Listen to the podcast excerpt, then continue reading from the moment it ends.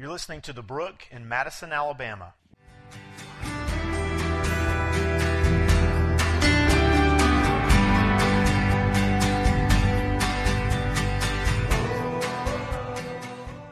Well, hey, last week we wrapped up our series in Galatians, and I hope that you were encouraged and challenged and blessed by that as much as we were.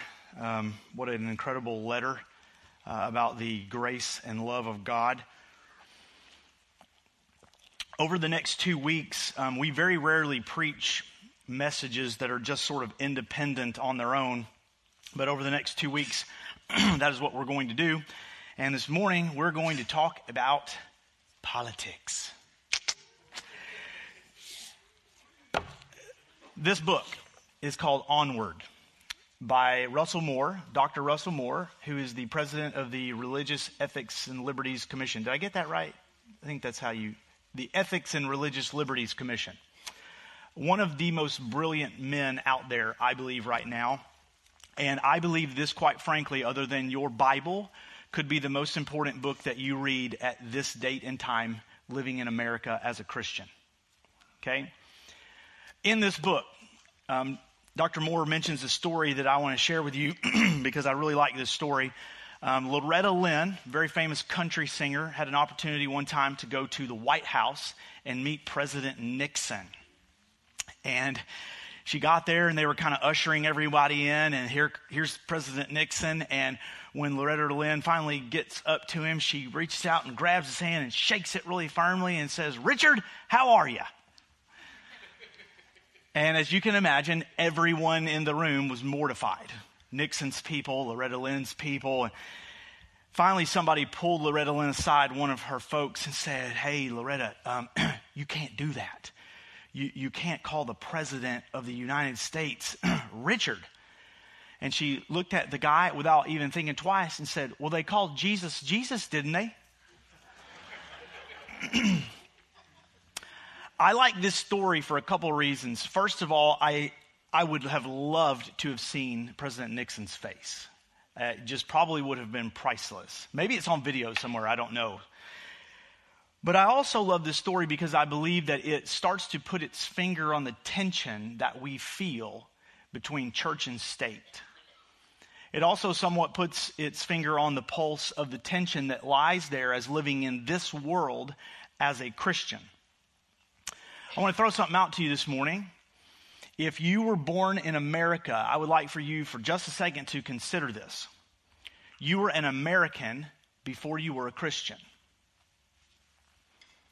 You were an American before you were a Christian. You might say, well, big deal. Who cares? What does that matter?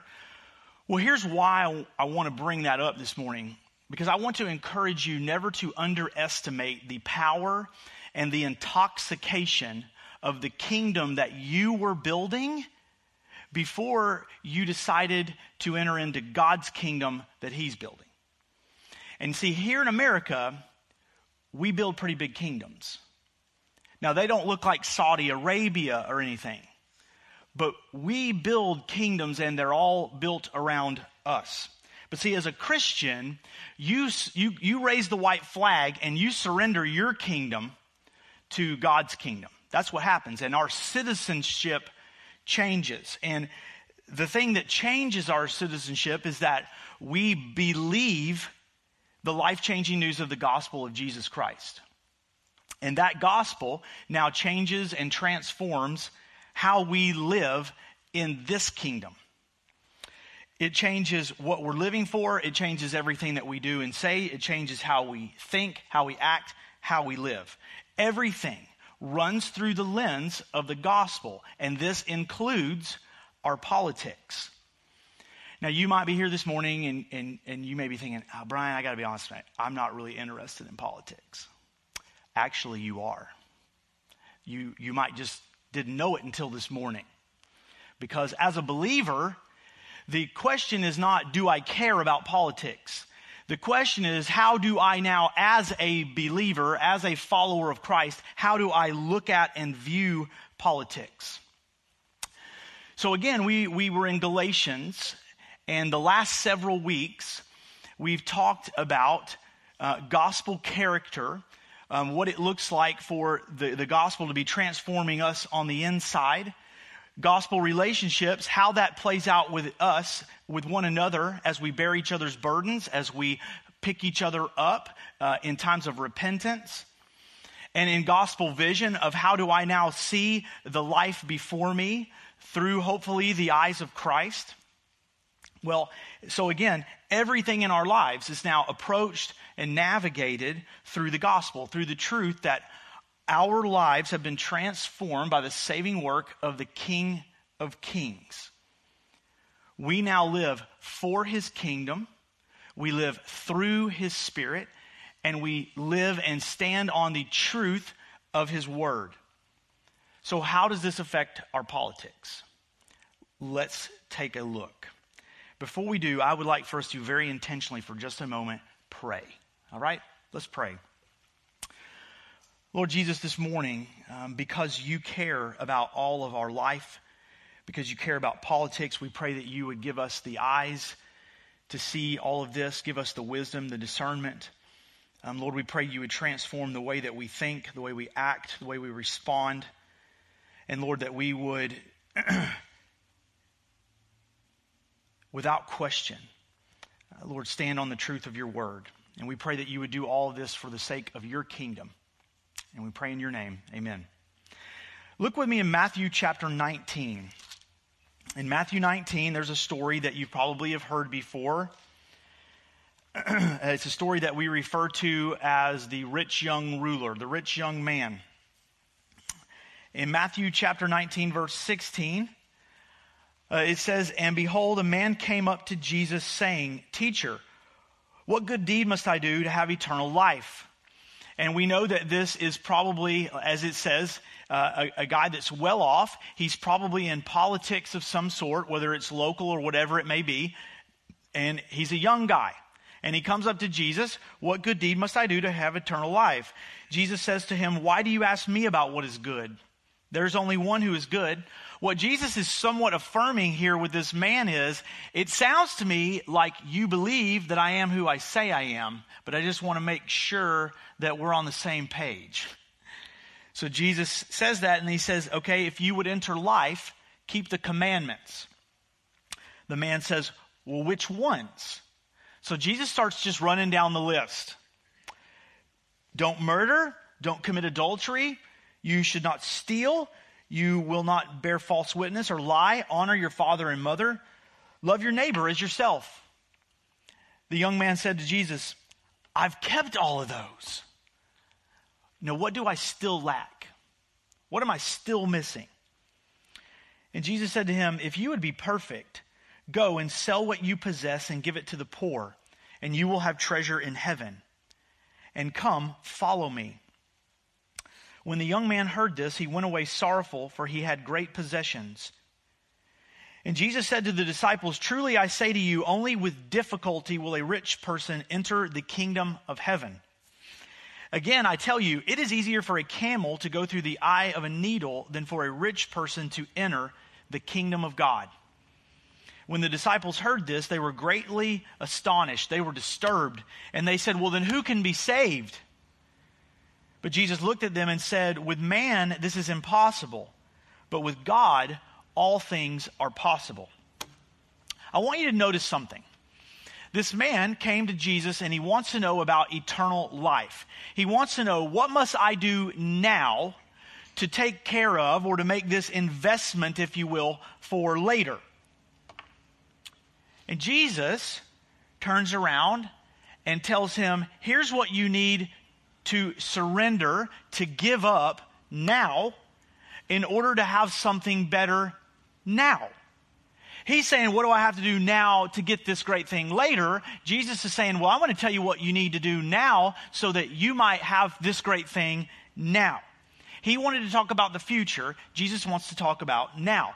The young man came seeking heaven, eternal life, and Jesus turns around and offers him a kingdom. Jesus talks more in the Gospels about the kingdom of God than anything else.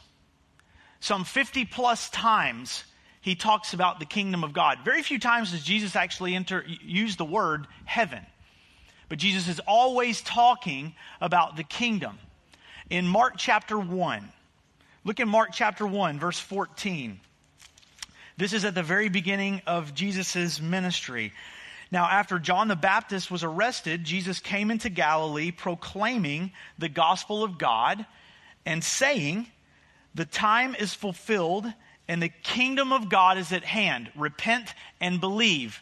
If you look in Luke chapter 4, verse 43, Jesus says, I must preach the good news of the kingdom of God to the other towns as well, for I was sent for this purpose. That's just a drop in the bucket. Over and over again, Jesus is talking about the kingdom of God is here. And I will tell you that there has been massive debate over the year about all that it means by the kingdom of God in the Gospels. And I'm not going to try to tell you all that it means because I don't know, but I do want to tell you something that I know it means. When Jesus talks about the kingdom of God, he is talking about the present and future rule and reign of God's sovereignty and power. The present and future rule and reign of God's sovereignty and power. So, let's walk backwards a little bit, all right? Because by the time you get here in Matthew chapter 19, Jesus is about to again share a bunch of parables about the kingdom of God. He already had in Matthew 13 shared a bunch of parables about the kingdom of God. But look with me in Matthew chapter 6 at where all this sort of launches. In Matthew 6, this is, as you probably know, the middle of what we call the Sermon on the Mount. And in Matthew chapter 6, verse 33, Jesus says something that we're probably most of us at least somewhat familiar with. He says, Seek first the kingdom of God and his righteousness, and all these things will be added to you. Jesus says, Seek first God's kingdom, and he will take care of everything that you need. But I want you to notice that Jesus didn't say, Seek the kingdom of God.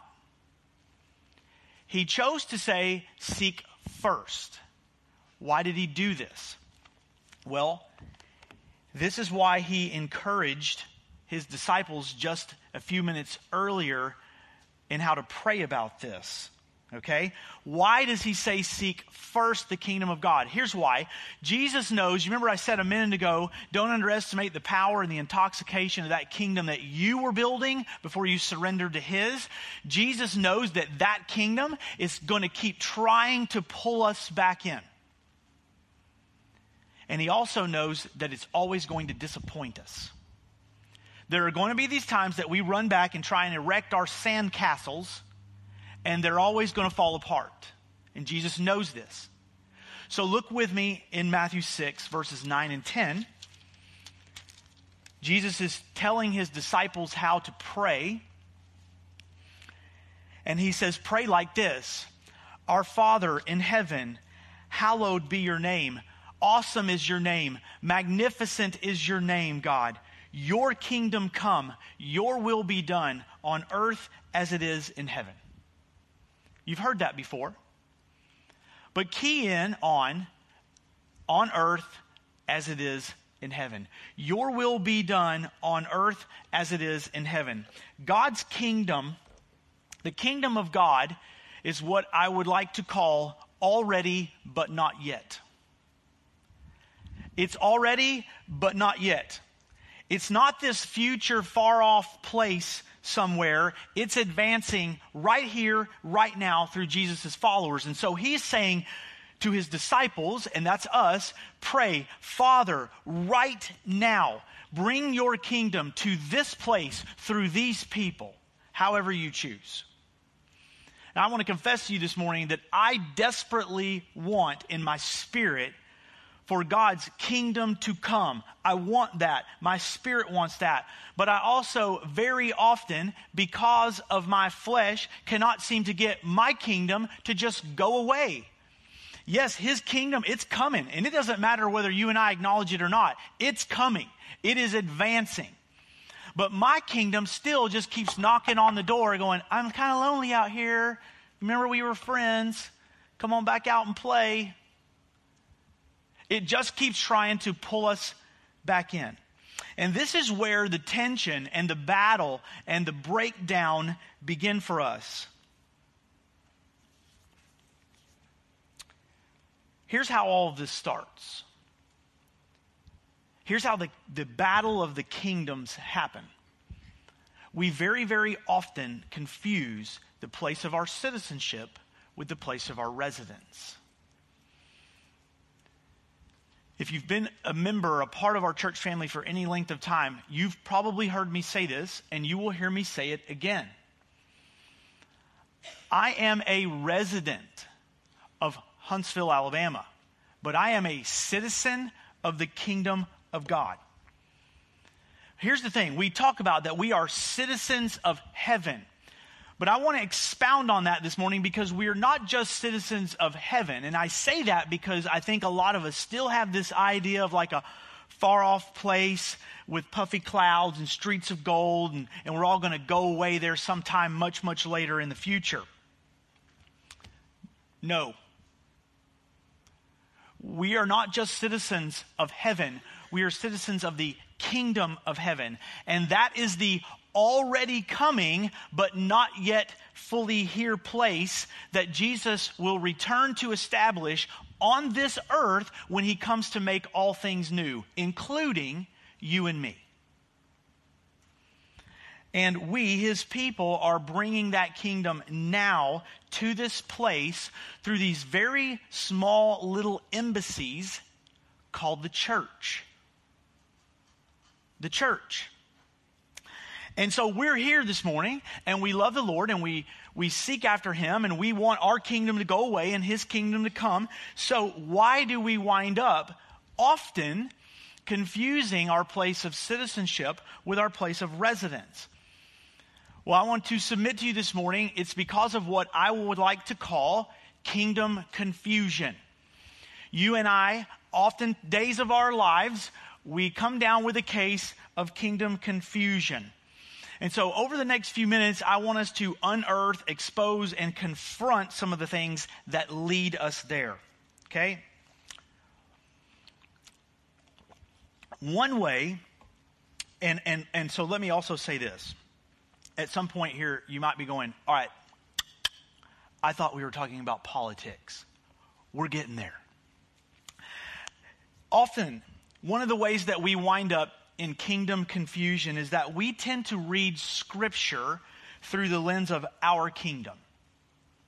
Rather than seeing and seeking out God's kingdom through the whole of His Word and the gospel.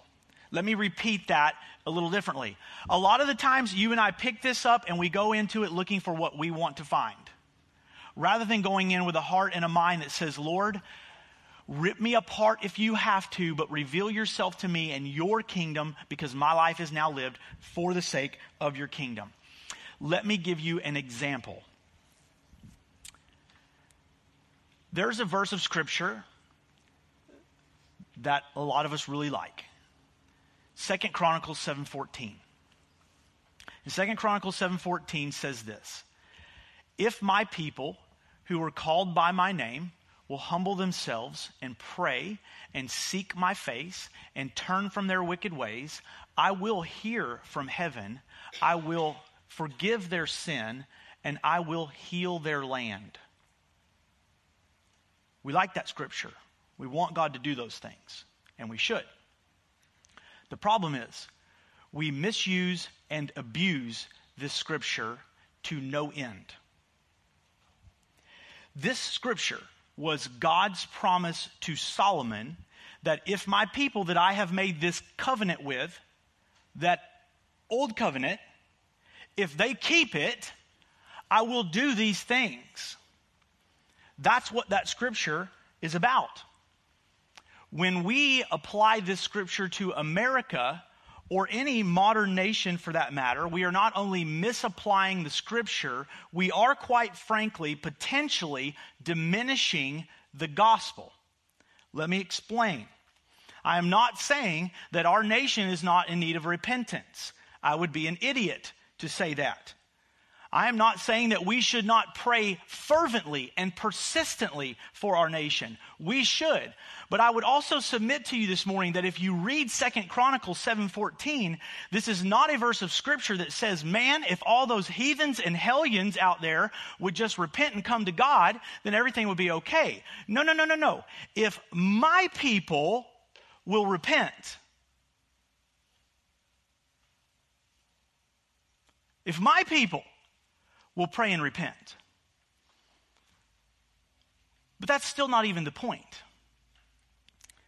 Let me ask you a question. if my people who are called by my name will humble themselves and pray, okay? If God blessing us, if God's favor, if His mercy, if that's contingent on you and I praying, let me ask you a question this morning. How much? Anyone want to take a guess? How much do we have to pray? You think there's one of those thermometers in heaven, like when they're raising money and they're up there going, hey, come on, people. And if the mercury's finally going to shoot through the top and they go, okay, bless them.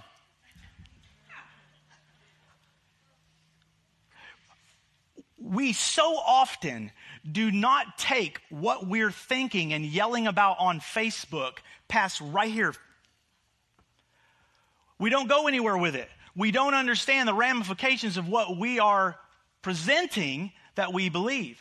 Folks, if God's favor, if His mercy, if His forgiveness are contingent on our effort, guess what? We're right back in Galatia and we're being rebuked like the Judaizers. Second Chronicles 7:14 is not the mandate for you and I to have a bumper sticker to tell everybody that we disagree with that they need to repent. It's not. Ultimately, everything that I just presented to you, do you know what it is? It's another diluted version of the prosperity gospel. And we don't need the prosperity gospel to begin with, much less a diluted version of it. Misunderstanding and misusing the scriptures thrust us into kingdom confusion. If my people called by my name, folks, that is not about a nation. That's about a kingdom, a kingdom of priests. We'll talk about that in a little bit. Another reason that we wind up in kingdom confusion, and let me time out here. Let me, before I go any further, make sure everybody hears me. I'm not mad. Okay. Uh, I, I cannot preach this without getting a little bit heated up. Uh, but I'm, I'm, man, the joy of the Lord. Let's go. another reason that we wind up in kingdom confusion, to be very honest with you, and this is why I said I'm not mad, because I'm about to step on some of your toes maybe. We are more wrapped up in country than we are kingdom. Let's just let that one sit for a minute. I've had people question me before why on the 4th of July we don't get all patriotic in here.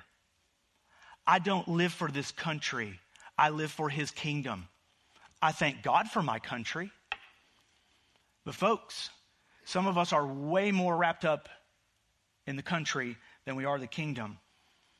Think about this. When is the last time a politician said something or did something that made you angry?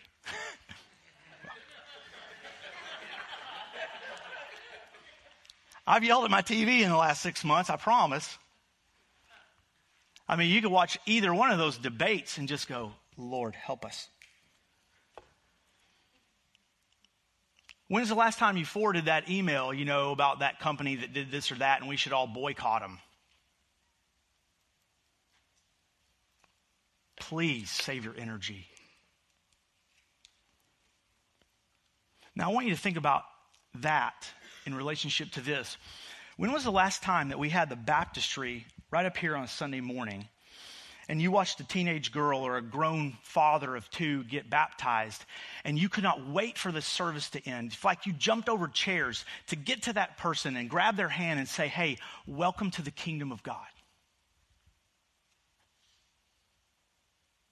Welcome to our family.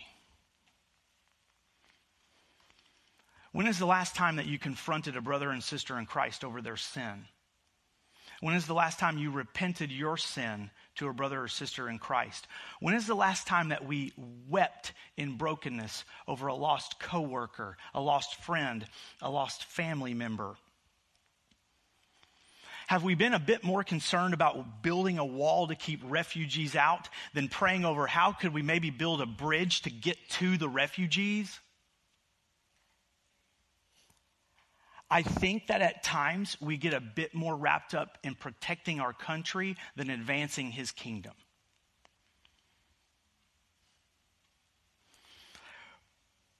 While we're trying to keep the refugees out, I think it would be healthy for us to remember that that's exactly what we are.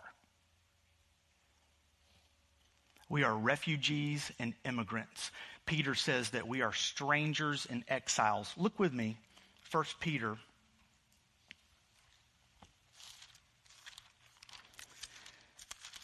1 Peter chapter 2.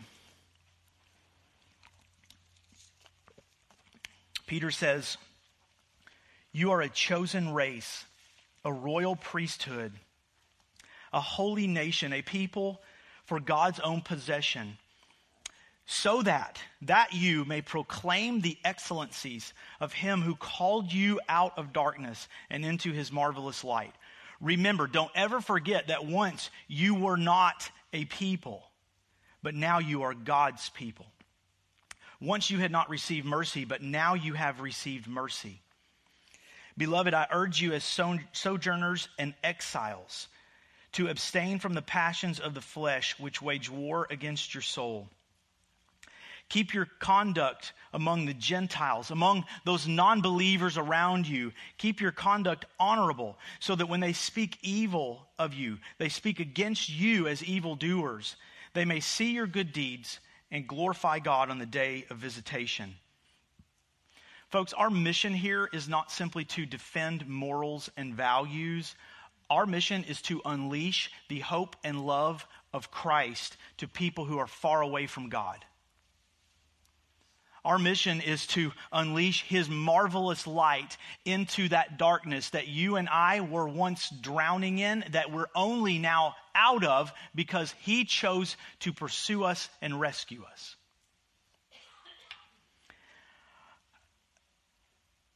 Our mission here is not to protect capitalism and defend the trickle down effect in the economy so that money will finally get to the poor and the hungry. Our mission is to actually care for the poor and the hungry. And I really believe that at times we get really heated up because we start going, the government's trying to do all these things that the government shouldn't be doing. And, and you're absolutely right. And we all know that, like, let's take it to the nth degree. We all know that socialism is one of the worst ideas in history. We know this. But, but see, we argue that socialism and things like it, that that rises up Uh, in an attempt to either swallow up or push out the institutional church. But see, I would argue that at least to a degree, that the, the reason why socialism and things like it rise up is because the church has become such an institution that it has ceased to be a movement of the kingdom of God and the things that no, the government shouldn't be messing with and taking care of, they start trying to because the people who are supposed to be taking care of those things aren't. And that's the church.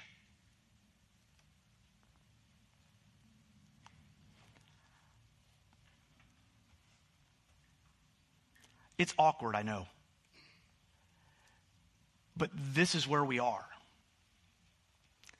There's way too much yelling and screaming going on, folks. Our mission is not to confront sin in lost people, but in one another. In God's kingdom, through the embassy of the church, those who are on the inside hold one another accountable and then are thrust out together on mission to persuade and influence those on the outside. But we seem to keep getting this confused. We spend a lot of time and, and energy getting that backwards. And I think it's because we get kingdom confusion. CNN and emails we read and all these other things, they start influencing our minds and our hearts and our actions more than this.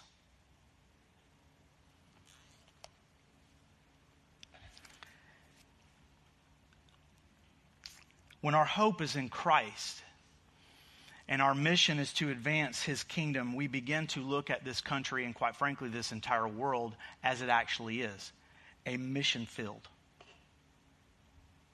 filled with people who are very, very skeptical, first of all, that there's a God, moreover, that there's a God that loves them. And then they're even way more skeptical about those people who call themselves Christians, and they're fully convinced that we don't love them. As we close this up this morning, um, let me say this to you. We aren't here to overcome sinners. Okay? We are not here like an army, to go out and overcome sinners. We're here because Jesus overcame sin. We overcome by the blood of the Lamb, not by our vote. I saw a bumper sticker several years ago that said, I'm Catholic and I vote. And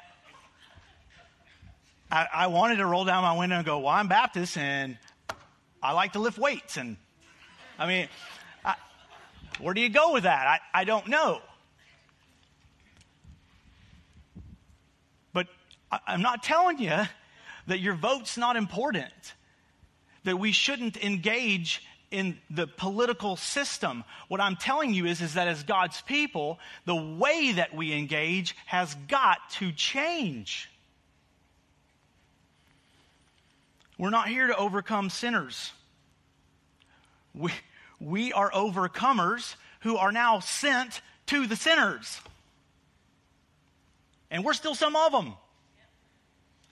I think that if we could have the heartbeat of the Apostle Paul, if you look in 1 Timothy, in 1 Timothy, the first letter that Paul writes to his young disciple, in chapter 1, verse 15, look at what Paul says. The Apostle Paul says to Timothy, Timothy, this saying is trustworthy and it deserves full acceptance. Jesus Christ came into the world to save sinners, and I am the chief. I got to say, if the Apostle Paul is the chief of sinners, then I'm at least like a scout or something. I mean, I'm, I'm right there, man.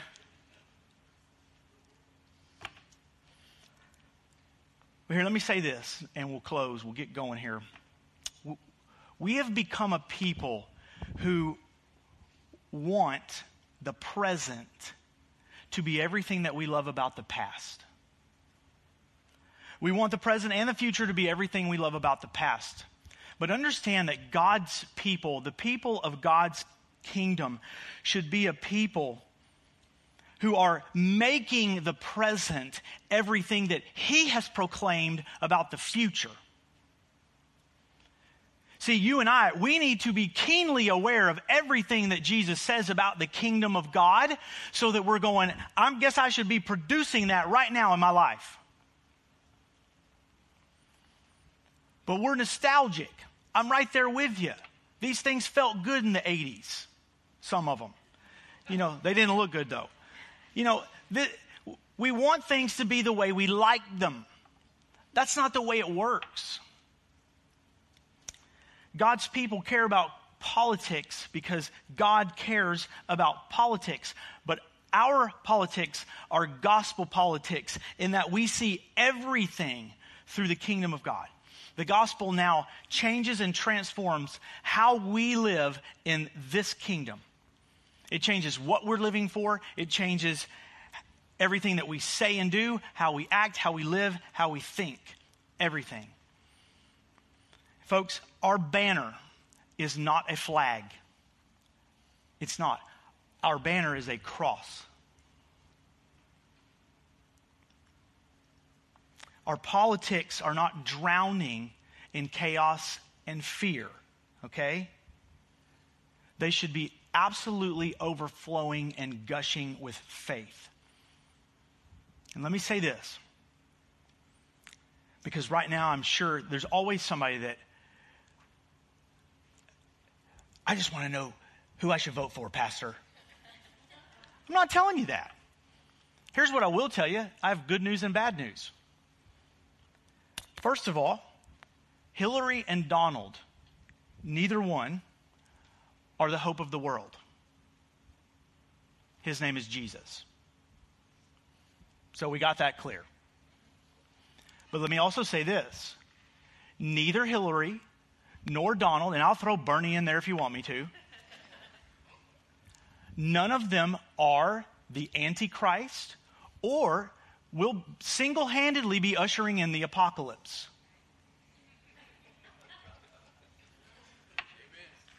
The kingdom of God will not be affected by the President of the United States in any other way except that God may choose to advance his kingdom somehow through that person.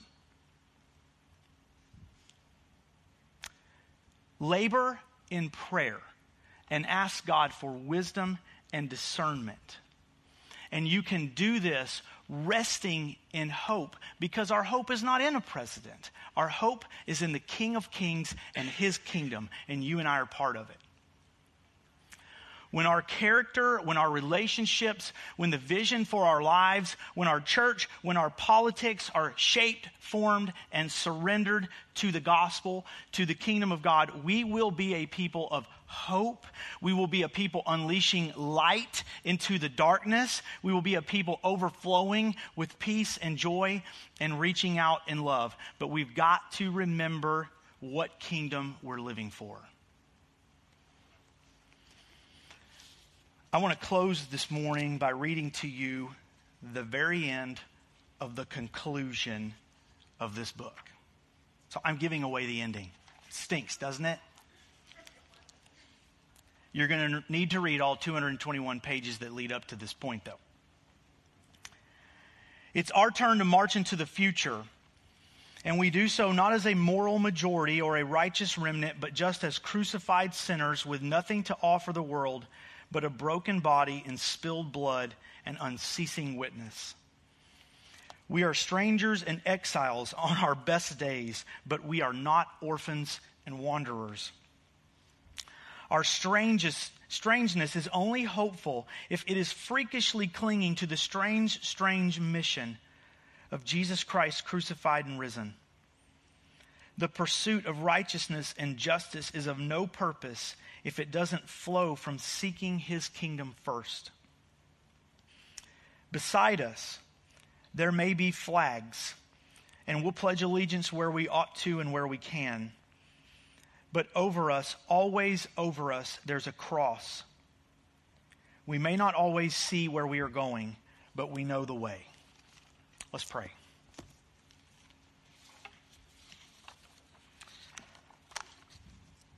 Lord Jesus, this morning we come to you as your people and we just confess to you that very, very often, probably when we are living outside of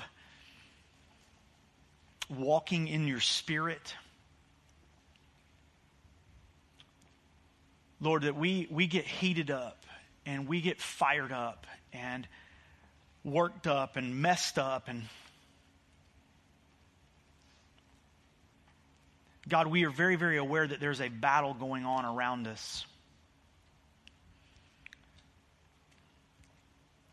But Lord, we ask this morning that you would give us the wisdom and the discernment through your word and your spirit to constantly remember that this is not a battle of flesh and blood.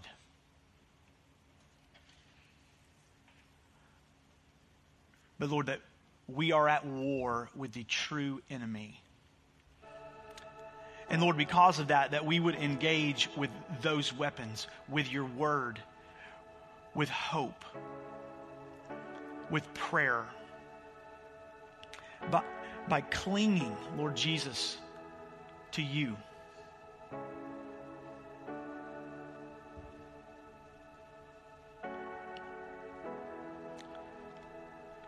would you just take a moment and maybe just pray, Lord Jesus, give me a vision and a passion for your kingdom today that I've never known before.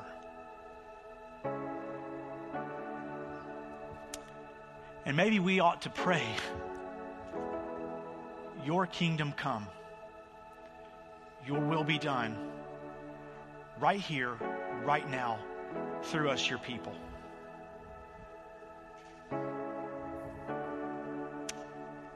Lord, have your way with us.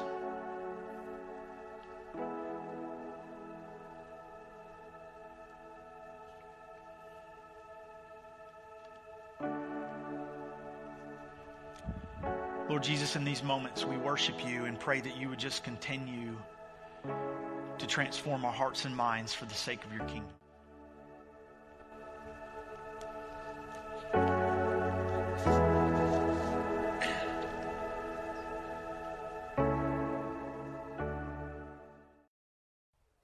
Thanks for listening to The Brook.